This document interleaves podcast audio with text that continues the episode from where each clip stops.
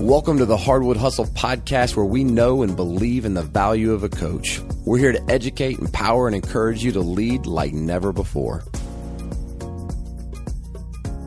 Today's episode, we welcome to the show a young man by the name of Jake Rosen. Let me tell you about Jake. I had a chance to work with him this past year as he was the senior point guard for Winston Churchill High School's basketball team here in Maryland. Jake is arguably one of the brightest and sharpest young men I've had a chance to work with. Even so impressive that at the end of the year, he was awarded one of our Green 13 awards, where we award 13 leaders that we work with throughout the year with this really cool award. Jake is also a basketball junkie. He started a blog of his own at eighth grade called Jake in the Paint, and he's been covering high school and collegiate basketball relentlessly for the past four years.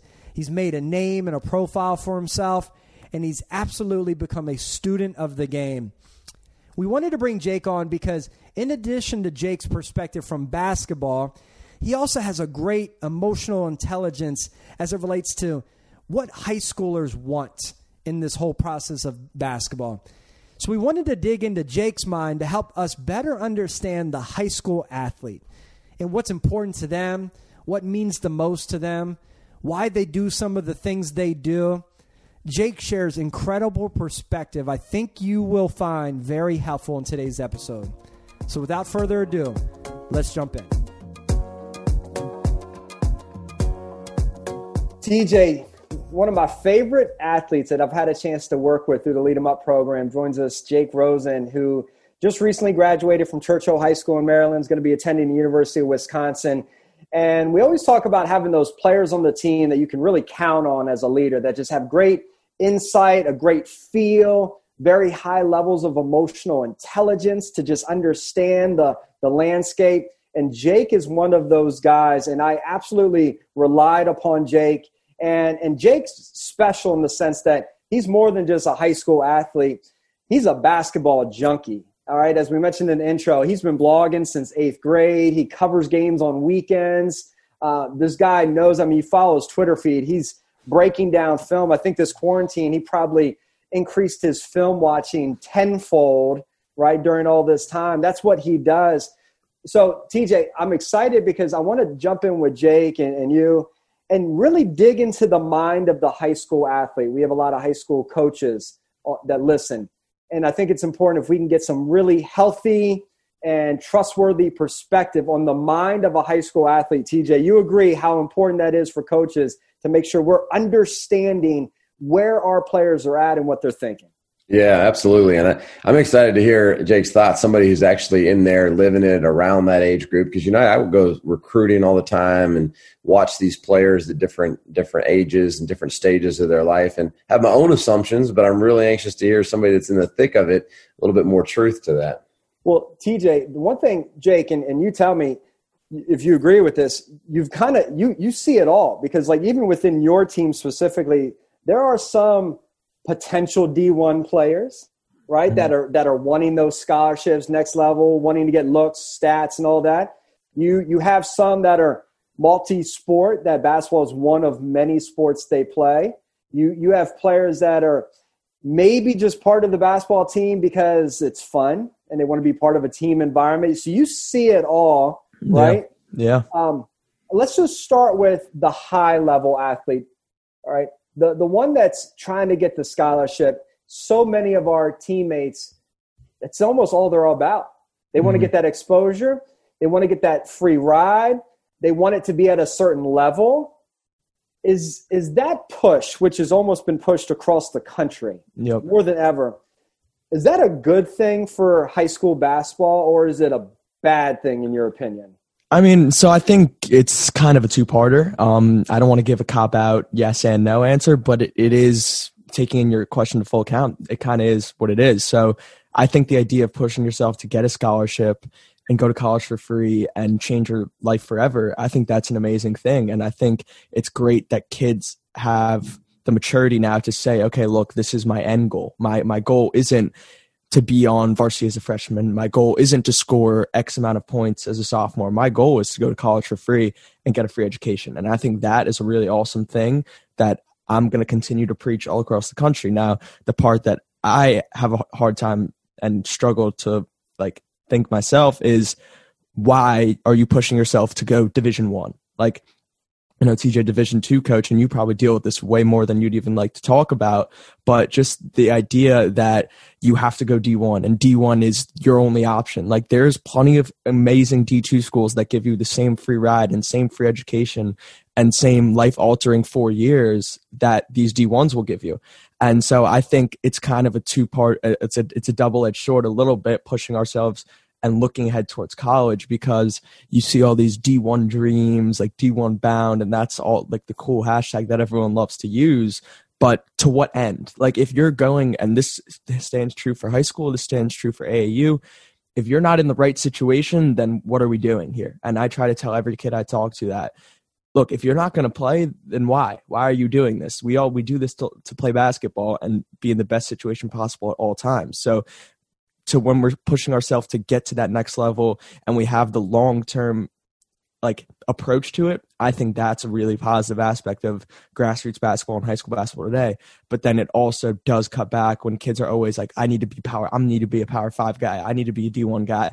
And i think that's one it puts way too much pressure on yourself. And two i just don't think it's the best approach for everyone you know does it diminish the experience a little bit too? Like what you're speaking to is like i, I got two a two part question for you. And i think sometimes um, going after that like you said that power five and anything less than that is you know maybe it's not good enough. And then you know that that part of it. But then the second part of it is this is like how many kids are really thinking about that? Like how many kids are thinking you know i am going to be able to get a college scholarship and change my life? Because i can do that at JUCO, NAIA, D1. Yeah, I can get a scholarship. D3s put great packages together. How many people are thinking that versus just working for the status? Like, I just want to be approved at whatever I whatever level I am. I just want to be approved as a as a scholarship recipient because I don't know if I was at 18 thinking about like this scholarship is going to change my life. Do you mm-hmm. think a lot of young people are thinking that way?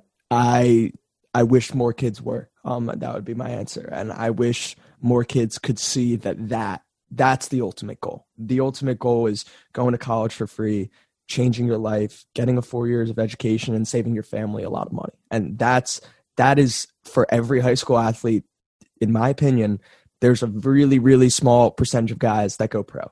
And if you're not going to go pro, or even if you're going to go pro and it's going to be bouncing around Europe for a couple years, that's great. That that but that's not going to be you're not going to be able to retire at 27 after playing in Europe for five years. So at the end of the day, you're going to need to get a job. You're going to need to go into the real world unless you make it to the NBA. And we know the percentages of that are beyond slim. So I, I, every kid I talk to, I try to preach them. That's your ultimate goal because that's what's going to carry you for life. Like this D1 school, heck, they might get moved down to D2 five years after you graduate. And then what? Like then you sat on the bench for nothing and didn't have a great experience for nothing. So I do think way too many kids are caught up and and they think the ultimate status approval is going D1 or going Power 5 or going to the ACC. But the real status approval in my opinion is getting a free college scholarship. But you just again I'm sure we're going to talk about social media era and I don't want to sound like the old guy cuz I'm literally 18 years old and I'm still in high school, but like comparing like someone comparing themselves to their peers on social media and on 24/7 and on rivals and on verbal commits that stuff is real. Like that stuff is real. I've seen it. I've heard it. I, I, watch it every everywhere i go. Like that stuff is real and it kills me. So I, I wish to answer your question i wish more kids were aware that that's the ultimate goal.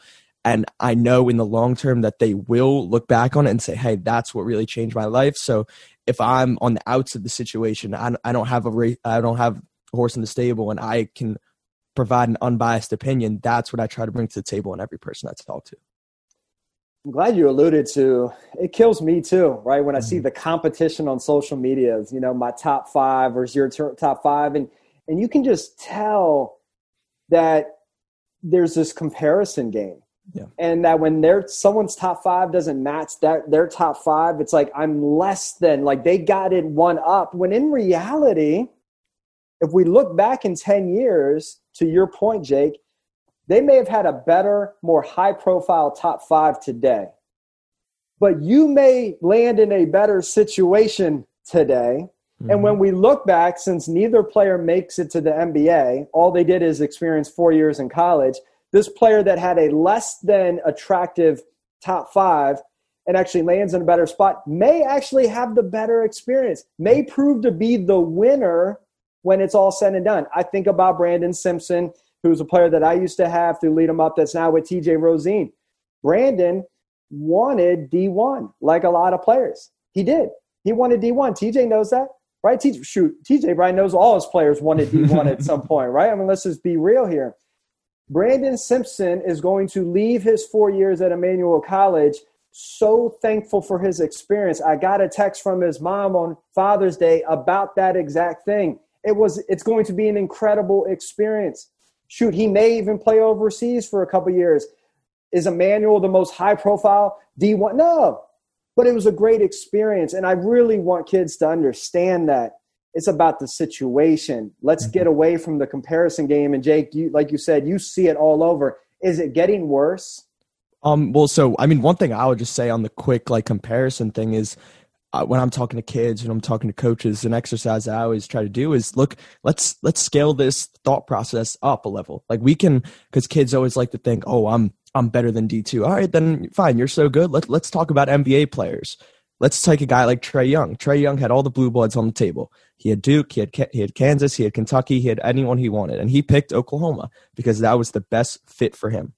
Was Oklahoma a basketball powerhouse? No, they were like an eight seed in the tournament when he went. But Trae Young got the keys to the Cadillac. He got to rock out. They tailored the whole offense around him, and he had an unbelievable experience that led to him being a top five pick. If he goes to Kentucky and because he's chasing the approval from everyone else and he wants to go to that blue blood school, does he have the same college career and then get drafted top five?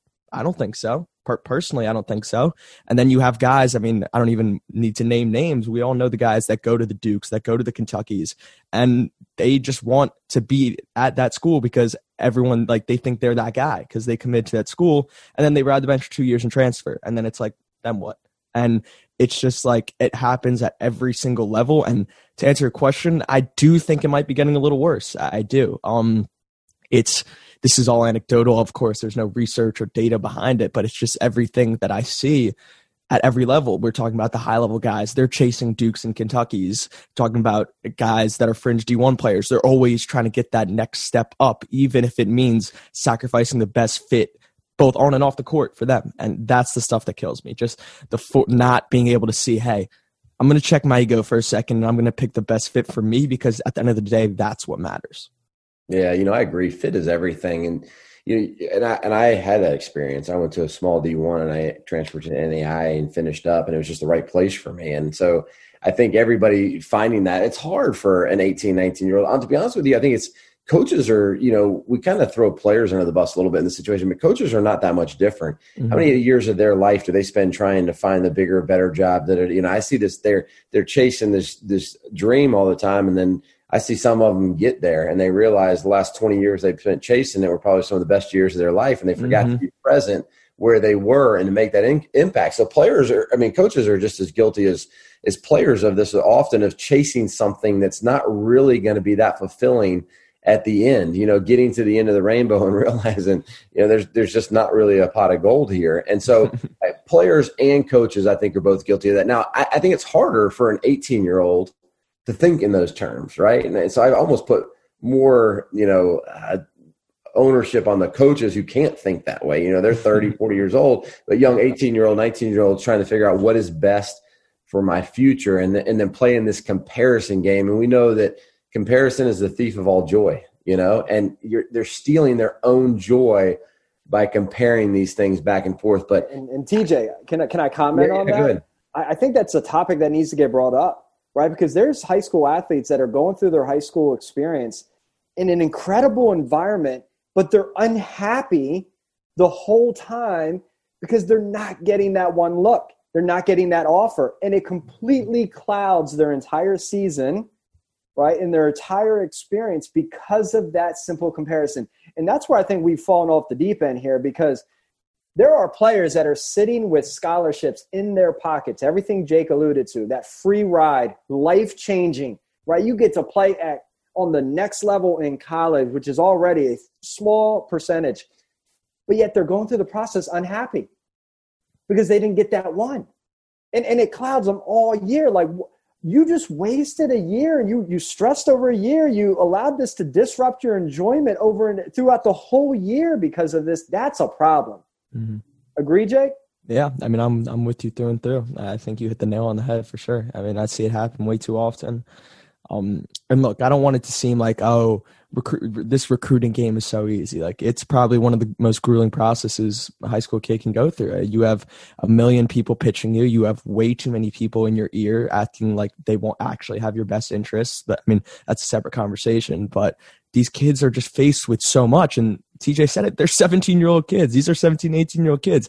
I don't want to be like oh this is such an easy thing. You just pick the right fit and move on. I'm i'm not saying that. I'm just saying that i think people don't look for the best fit way too often. I think they're looking for the big, the most prestigious look. They're looking for the biggest school, but in in reality, when the right fit could have been sitting in front of them for eight months, like they, I mean, that's what you alluded to. I don't want it to make, I don't want it to come off as, oh, you're not in it. You don't get how hard this is. I get how hard it is. I talk to a lot of people.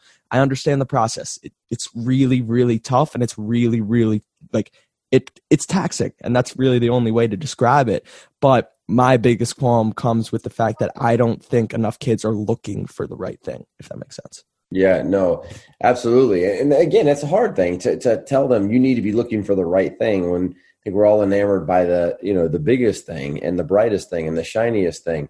But I, th- I find it really fascinating. You know, we, we've had players go pro and, and we've had D1 transfers come to us and they go pro. And, um, and I don't know they would have gone pro sitting on the bench, and then they go here and get clock at our D two level, and they get to put stats up and get film, and now you can send that film, and people give them an opportunity. I'm not saying that's always the case, but you know, even even this, I've experienced this. Jake is we we've recruited some kids in Atlanta, some players to come to our D two who weren't D one offered, but they'll go to some D two like two thousand miles away.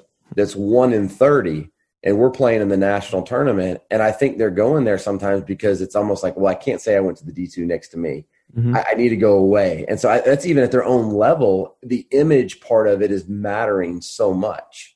Yeah. No, and I, I mean, I think that's that happens. Like that, re, that genuinely happens. I think people listening now, they're like, oh, that's crazy. Like that happens down in Atlanta. That happens up here. That happens in New York. That happens all across the country. I mean, I think, and I think it's a good segue into like Coach Bradley. We were talking about like the social aspect of it and how many guys do this for the right reason. If we're taking a step back from, and I don't want to run your podcast here, but I just, if you're cool, I just that just, that just made brought up like a tangent in my mind.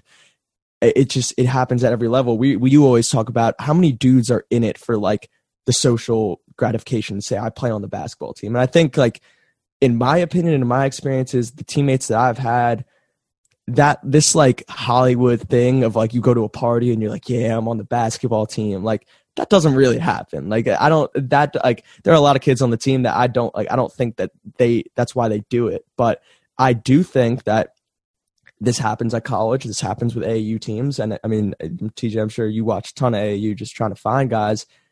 We both watch a ton of film. I can't evaluate you if you're on the bench. Like that's just straight up. I mean, it's not. It doesn't get more simple than that.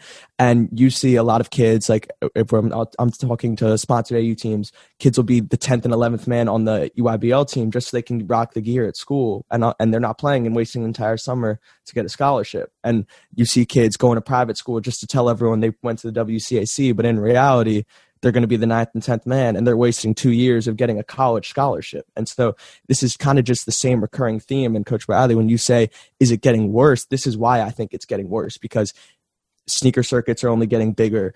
Like big big high school conferences are only getting bigger. The the microscope is only getting bigger. The amount of attention is only you're only getting more clicks, more retweets, more likes, more followers. Like everything is expanding. So in reality, like in exchange, I think this whole notion of chasing instant gratification from your peers, I think that gets worse when everything else gets magnified. If that makes sense. Yeah, no, absolutely. What was it? What's the tournament? I'm I'm drawing a blank up in Springfield. Hoop Hall, Hoop Hall, Hoop Hall, yeah, Hoop Hall, right? High profiles with a team that at the time when that weekend was going on, we were doing a lead lead 'em up session, and this team could be at that tournament. Okay, they, they, they could, and I tell you, we were talking earlier, TJ, about reading the room. they were scrolling through the highlights because the games were happening literally at that moment, right? And they're scrolling through scores and, and, box scores and all that. And boy, there was this pressure, this vibe in the room like, we should be there. I certain players, I need to be there, right? Like, why am I not there? And you could almost feel this sense of, what do I do, need to do to get there? And and there's even a chance that I could see that the desire to be in an environment like hoop hall, to Jake's point, where someone would leave a good situation getting a ton of minutes, getting a ton of play with an offense built around them, that they would actually go potentially to another team to sit and take a decreased role just to be there, right? Just to be in that scene. And and that leads me to this this next conversation about transferring, mm-hmm. right? You know, we've already talked about the fit are you big on that, Jake, that it's still all about the fit? Or do people, and this is an interesting one because you're a public school, right? So mm-hmm. you gotta you gotta tread lightly here, right? Yep. To some degree, but is it still all about fit? Is it still all about minutes? Do they need that higher competition to get where they need to go? What is your thoughts on that?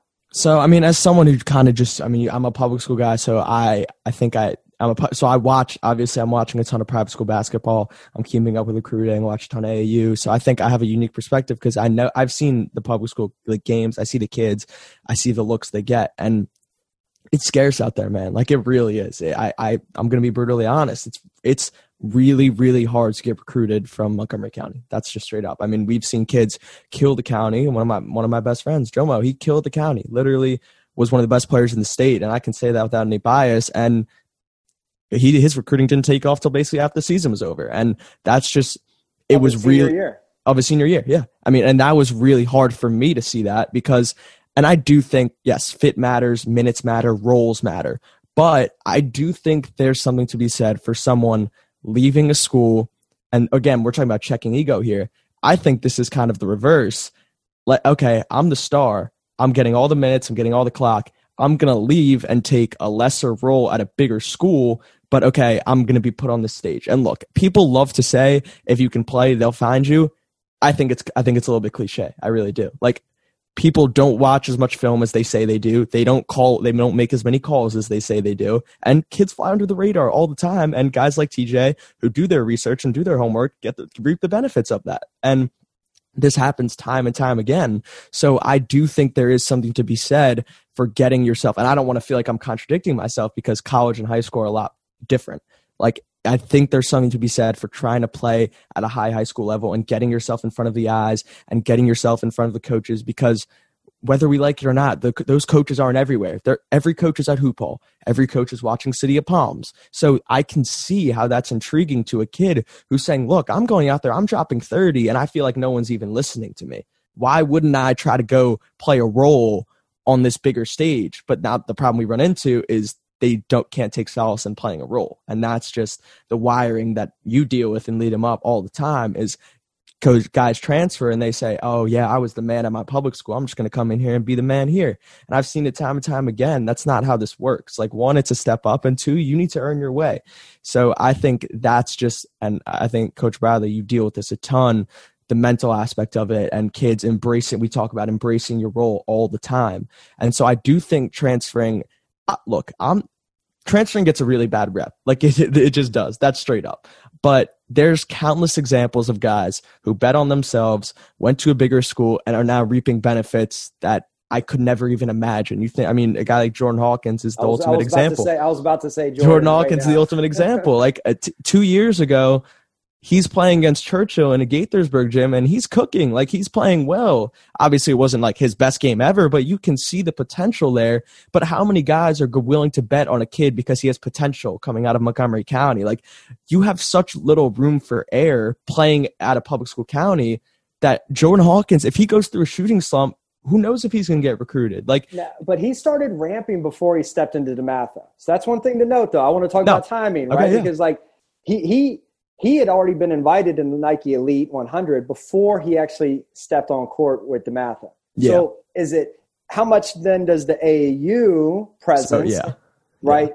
Which one's more powerful? Because he had the AAU presence, even though he was still in public school. But obviously, things have elevated significantly once he went to DeMatha. I mean, listen, I know there's there's some there's certain conferences around the country that are supreme over anything. Like WCAC is incredible. I mean, you have the the Philly Catholic League, which is incredible. You have the St. Louis Catholic League, which is really good. I mean, I know, and then you have California's kind of complicated, but you have California Open Division at the end of the year. Like these are top tier high school conferences that you're getting great bump every single night. But in my opinion, nothing trumps AAU.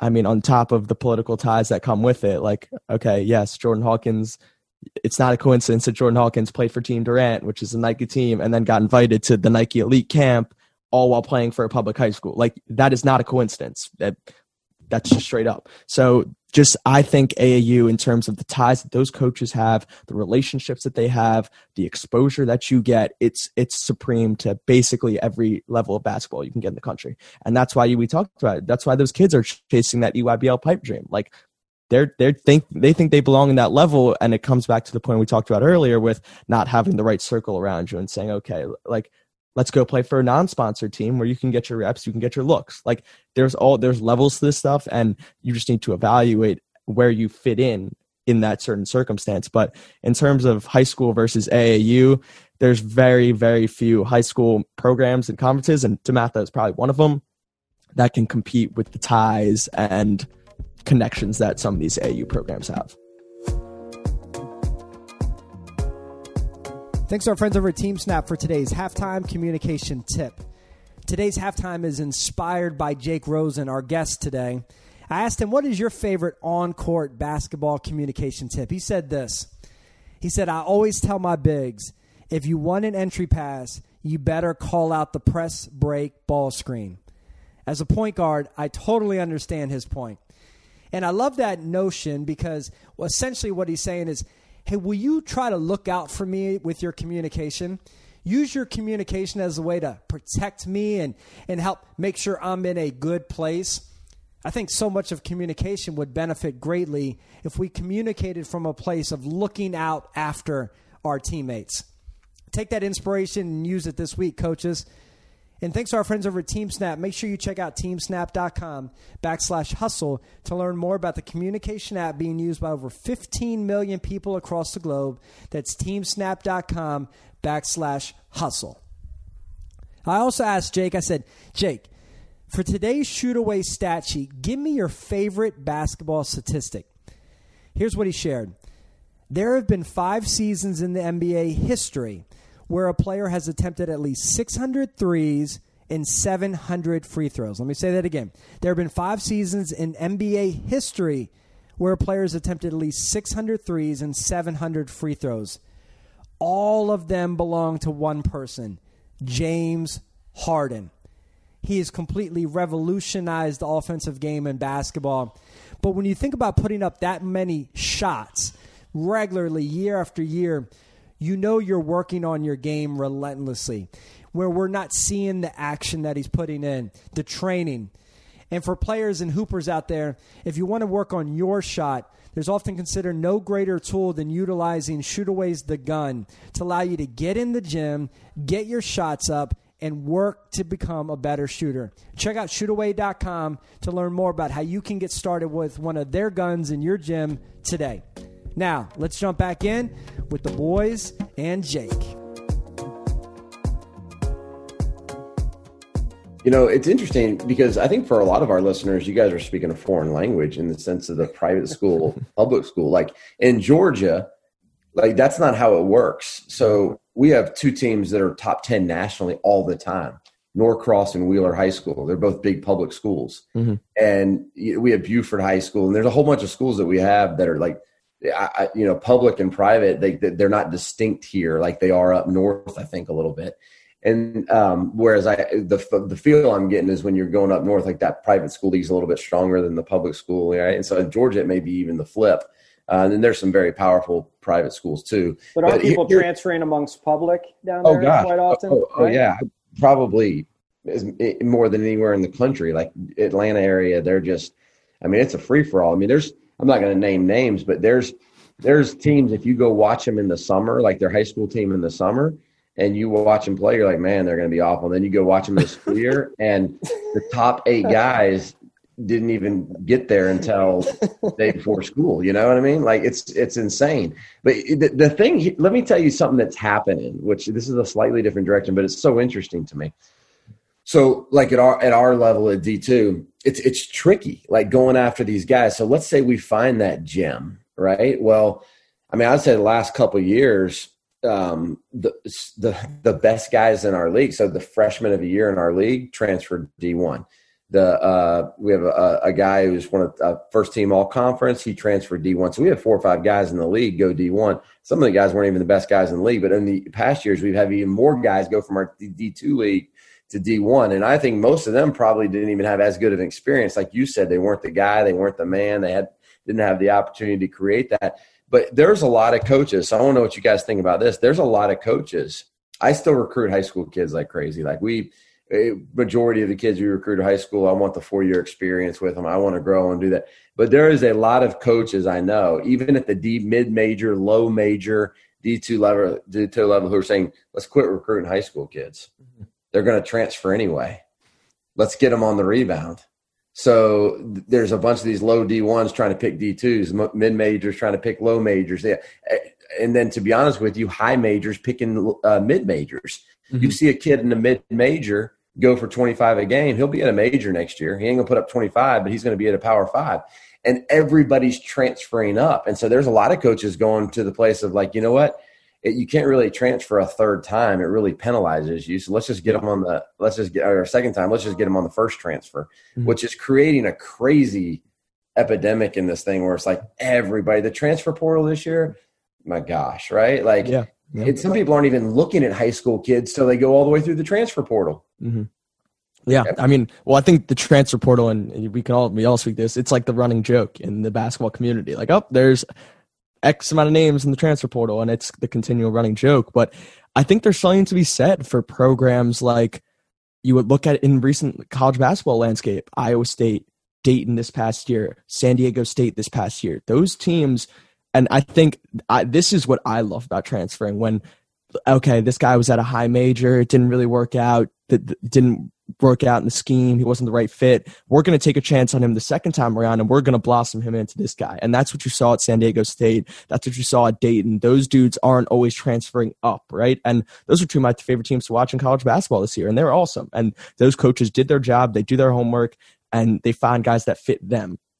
The part that kills me is the D1s, the low D1s that we talked about, who don't do their homework. They don't watch the film. They don't find the gems. And then they just wait for someone who, who you guys found to blow up. And then they just poach them and say, oh, yeah, okay, come on, come play D1 basketball. And it's like, dude, where were you when this kid was doing the same thing three years ago? Like, I, and that's the stuff that kind of kills me.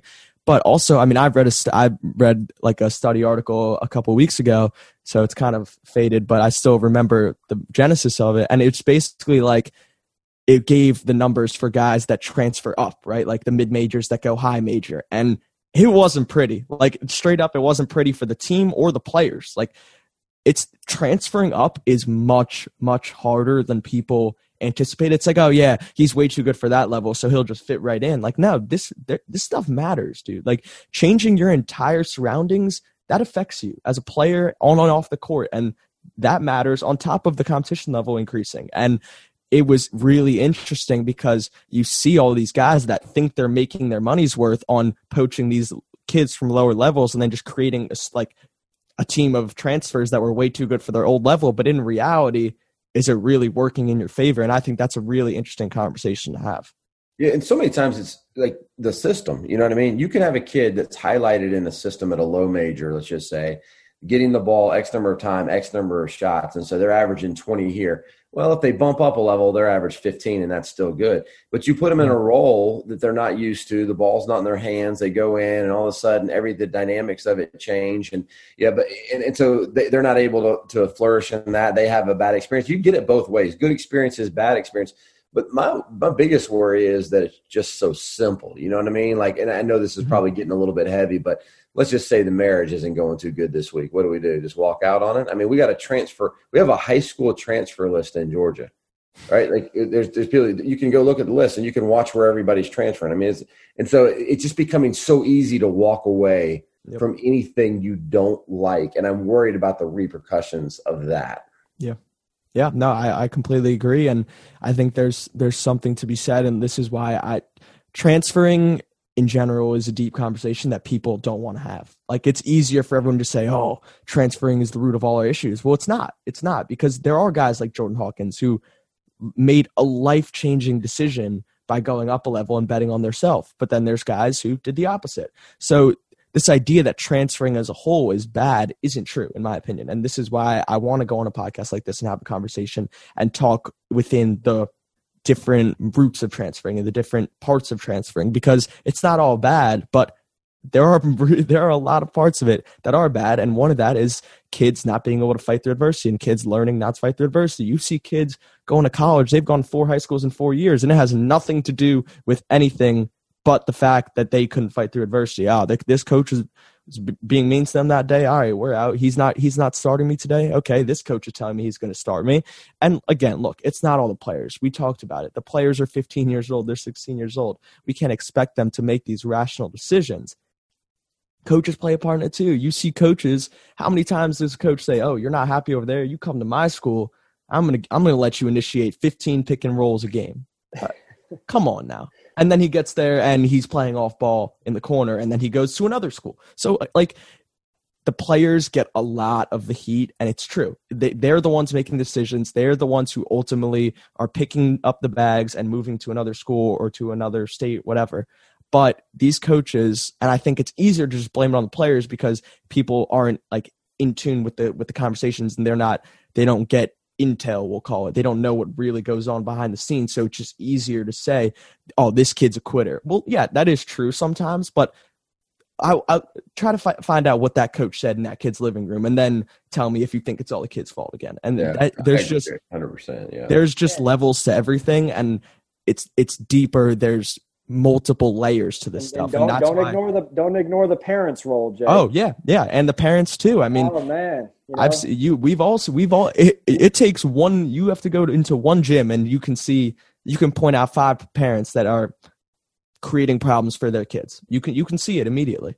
And, and you know, I've said this for a long time. If if college coaches don't like the high school transferring, and so many within the basketball community think there's issues of kids bouncing around and leaving the lower level publics to the privates, at least in our area or down in Atlanta where they're just going from lower level publics to higher level publics, wherever the transferring is.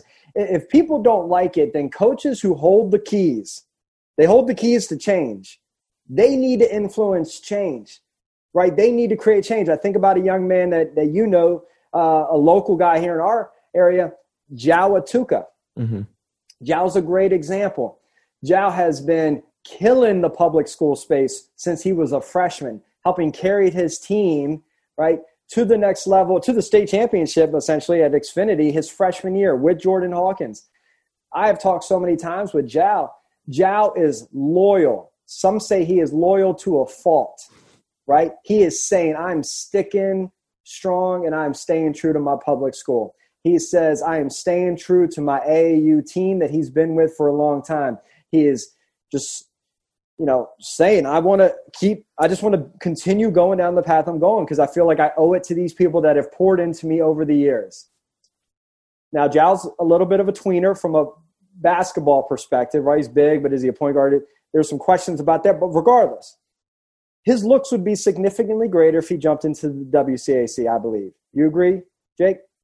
I think it it depends on the school and situation, okay, but in, okay. in a vacuum, probably. Probably, right? Like well, there's a lot of people that believe that. Yeah. No, I, want I, I, want somebody to go and, and reward that young man for his loyalty. Mm-hmm. Reward that young man and say, you know what? Like, I, I'm taking a flyer on you because yes, you can ball, but I like your character and loyalty even more. Right? Like you're the type of person I want in my program, and I want to reward that. And I just don't think enough coaches are rewarding the right things that they want to see right? They reward the behaviors that they actually get frustrated over, right? They will give that scholarship to that player that's been at four high schools over four years. And then on podcasts like this, we'll complain about too many kids transferring from four. Well, guess what? It worked. You gave them a scholarship. Yeah, so, have you ever seen Saban's quote on that where he says, I'm not interested in the two or three year transfer guy. I don't think they're willing to face adversity, but it's interesting because and that and I think there's some truth to that. But it's interesting how many people are complicit in the problem. I mean, there's players, there's coaches, there's parents, mm-hmm. right? And it, I mean, I would love for you to hear people's votes. Like if you had to pick one, who's the biggest problem in those three? Uh, the coach, the player, the parent. It'd be interesting to see what people think is actually the biggest culprit. I'd love to hear what you think, Adam and Jake. Who do you, if you had to put, pick one, who are you putting most of the blame on? I mean, I do think it's case by case. Uh, I mean, I don't. Uh, it's definitely case by case because you. But I do think if I were, I'm, I'm gonna do a little dual answer here. I'm gonna say parents and circle around the player. Just let's just say everyone in his circle, because at the end of the day, yes, that coach comes into your living room and he pitches whatever the spiel is. Yes, you talk to your high school coach and he promises you promises you X amount of minutes next season. But at the end of the day, when push comes to shove, you sit down with your family, you sit down with whoever you trust, and, and you say, okay, how are we going to go about this decision? And way too many times, you have people that are in their ear for all the wrong reasons, who are that are selfish, that don't see, that don't have any long term foresight, and they just want the best move now, and they make emotional decisions, not rational decisions. And that I think is the biggest consistent problem is that these kids are really, they're in a tough situation. And that's why, while yes, the players, they do a lot of wrong in this, in this particular thing, but let's cut them some slack. They're 16 year old kids. Like this is really, really hard. And that's why I want to kind of play devil's advocate on my point about recruiting and picking a college because it's tough for a 17 year old kid. I don't know what that's like to have eight schools telling me I'm, I'm the next, I'm the next coming of God. Like I don't know how that feels. And so I, it's, I'm going to say parents and circle around them because those are the people that pride themselves and in theory should be bringing unemotional, rational decision making to the table, and they failed to do that way more than I would like. Yeah, I tend to agree. It it is a case by case. You took the words right out of my mouth. It's hard to just kind of blanket it because every situation is so different. I will say I put the, I think the the players are least at fault. Mm-hmm. Right, I, I do think they're at they're least at fault. I think there's a lot of parents driving it.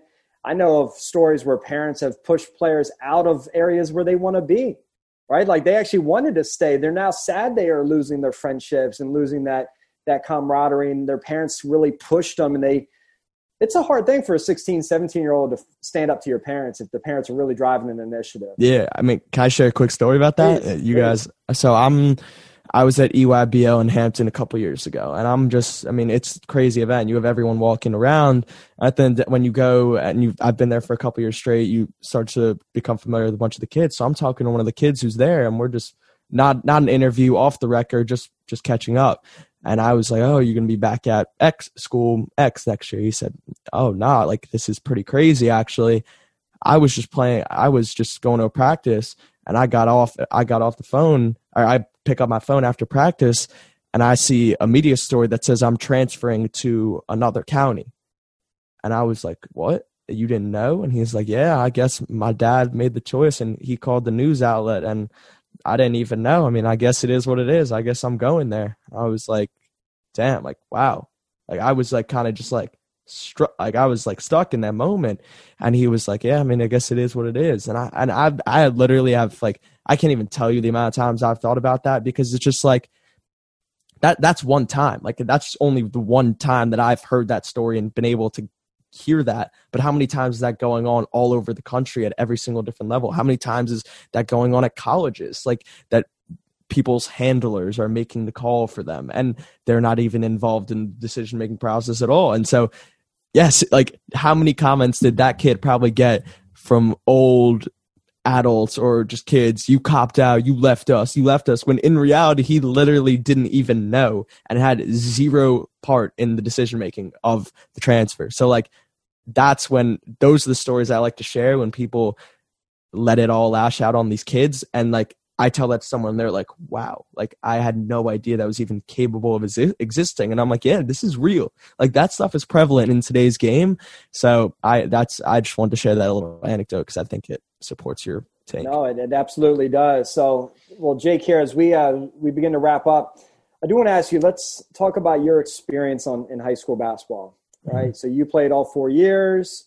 You, you loved your high school basketball experience I gather. Is that accurate? Yep. Yes. You, you had a great, great experience. Although senior year you had an injury, uh, I applaud you. You were, I, I even said this in one of our sessions, probably still more engaged than some of those that were playing, even though you weren't playing the final two months of the season, but you were there every single day, locked and loaded. TJ, he'd always be rocking his blazer on the bench, right? Like truly a testament. He's an extension of the staff there, really sharp. But, you know, what does the average high school player, do you think, want most from their high school basketball career? What do you think they truly want the most? Is it minutes? Is it stats? Is it wins? Is it camaraderie? Is it fun experience? What is it? I mean, so I think a lot of kids they'll they'll tell you right off the bat, I want to play. Like I want to play. I want to put up the numbers. I want to do. I, I want to get recognized for my skills. I mean, yeah, well, all that's cool and all. Um, I think in their in everyone's heart of hearts, and when they look back on it, I mean, you hear all the NBA players say, "Oh, the thing I'm going to miss most, I'm going to miss the bus rides. I'm going to miss the locker room time with the guys." And like that's how I feel about high school basketball. I'm going to miss the bus rides. I'm going to miss those post practice meals, going out with the guys, just catching up, having a good time. Like, yeah, the games are fun. It's a great environment. It's, it's what we all practice for. It's what we work for. But at the end of the day, those relationships you make with your guys, and those are in sometimes life, lifelong relationships, and you truly form a family. And I think you helped us a lot with that this year. That that was probably the closest basketball team I've ever been a part of, one through fifteen. Like everyone was cool with each other. We went on our trip. I, I didn't care who I was sitting next to at the dinner table. It wasn't it wasn't like that at all. And I just think when everyone looks back on the high school experience, that's what they'll miss, and that's what they're in it for is these relationships and family type bonds for sure. I tend to agree, you know, and that's why I think it's so important that as coaches we were intentional to build that because I, I really do think at the end of the day that's what's most important. And we get so caught up in wins and losses, and yes, we want that, and that certainly enhances the experience, right? Our playoff run was great until it wasn't great, right there at the end. Still a little controversial. Um, you agree, Jake? I mean, still, is that wound still fresh? Nah, I've, I've, I mean, I've, I've taken some solace in that and kind of moved on. I've, I've watched the highlights so many times. And listen, when, when you're up five with 30 seconds left, that's on you. hey, that's fair. That's fair. TJ, you got anything you want to say before we wrap up here? Yeah, one last question for you, Jake. Like when you look back on your experience, what is something you know? As we got so many coaches that uh, that uh, listen in here, what is something that maybe a coach did or somebody did, or perhaps Adam would Lead 'em Up or whatever, that made your career more valuable? That was just a great investment in your career. Um, I think just one a big thing for me is because I mean Adam mentioned it. I'm basketball is kind of like it, it consumes my everyday thought. Like it, to whether it's scouting college guys for the draft or watching my own high school film or it's talking with coaches. And I, since I've been young, since I've been literally in elementary school, I've always looked for a two way street with the coach. Like I want you to coach me and I want you to push me, but I want to get to have a relationship with you where if I see something, I'm going to let you know and we can have this back and forth dialogue. And the coaches I've had the closest relationships with are those coaches that we established that fine line. Like, okay, yeah, I'm not going to overstep. I- I'm still a player, but at the end of the day, it's a give and a take. And th- just like there's been special times like me chopping over film with the coach and saying, okay, I saw this. Like, can we work on this? Or what do you think about this look? What do you think if I reverse this? Or just simple little things. And those, that's what made my career really special and recognizing that I was more than a player. Like, and I think there's a lot of guys that are like that. Like they're, they're leaders. They want to take that engagement to the next level. They want to be involved in everything that goes into the program. They don't want to just show up, score points, and leave. They want to really leave their mark and build a culture. And that's what we talked about from the jump. So being a, building a culture doesn't just mean winning the games. That means this is how we lock in during film sessions. This is how we ride out together. Like uh, this is how we prepare for the game on a bus. Like just laying down all the groundwork and then having a coach reciprocate that interest and say, okay, I know you're here to build something special, but you need my help and you need my approval to get there. Then establishing that two way street was was really special for me when I got to experience that throughout high school. Well said, Jake. Hey, listen, we appreciate you so much. And uh, I've said this many times the fact that you're only 17, 18 years old is mind boggling, right? Just so sharp, so, so with it. My man, appreciate you so much. Make sure you check out jakeinthepaint.com. Uh, you can go at jakeinthepaint on Twitter uh, to follow him. A lot of great analysis and film breakdown and stuff like that. So, as always, I am Adam. He is TJ. Together, we are the Hardwood Hustle. Until next time, we're out.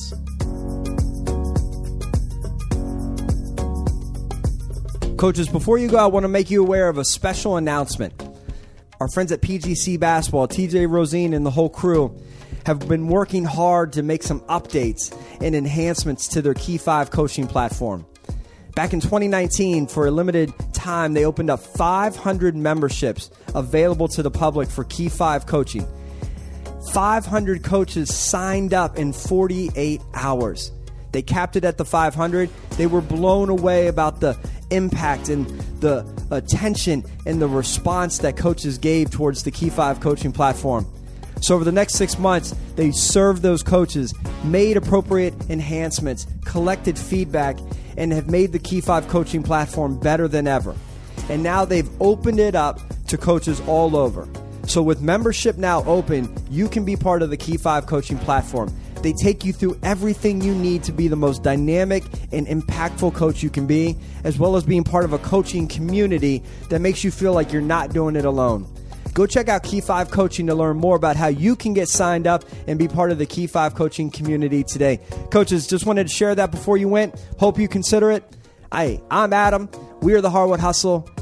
Till next time, we're out.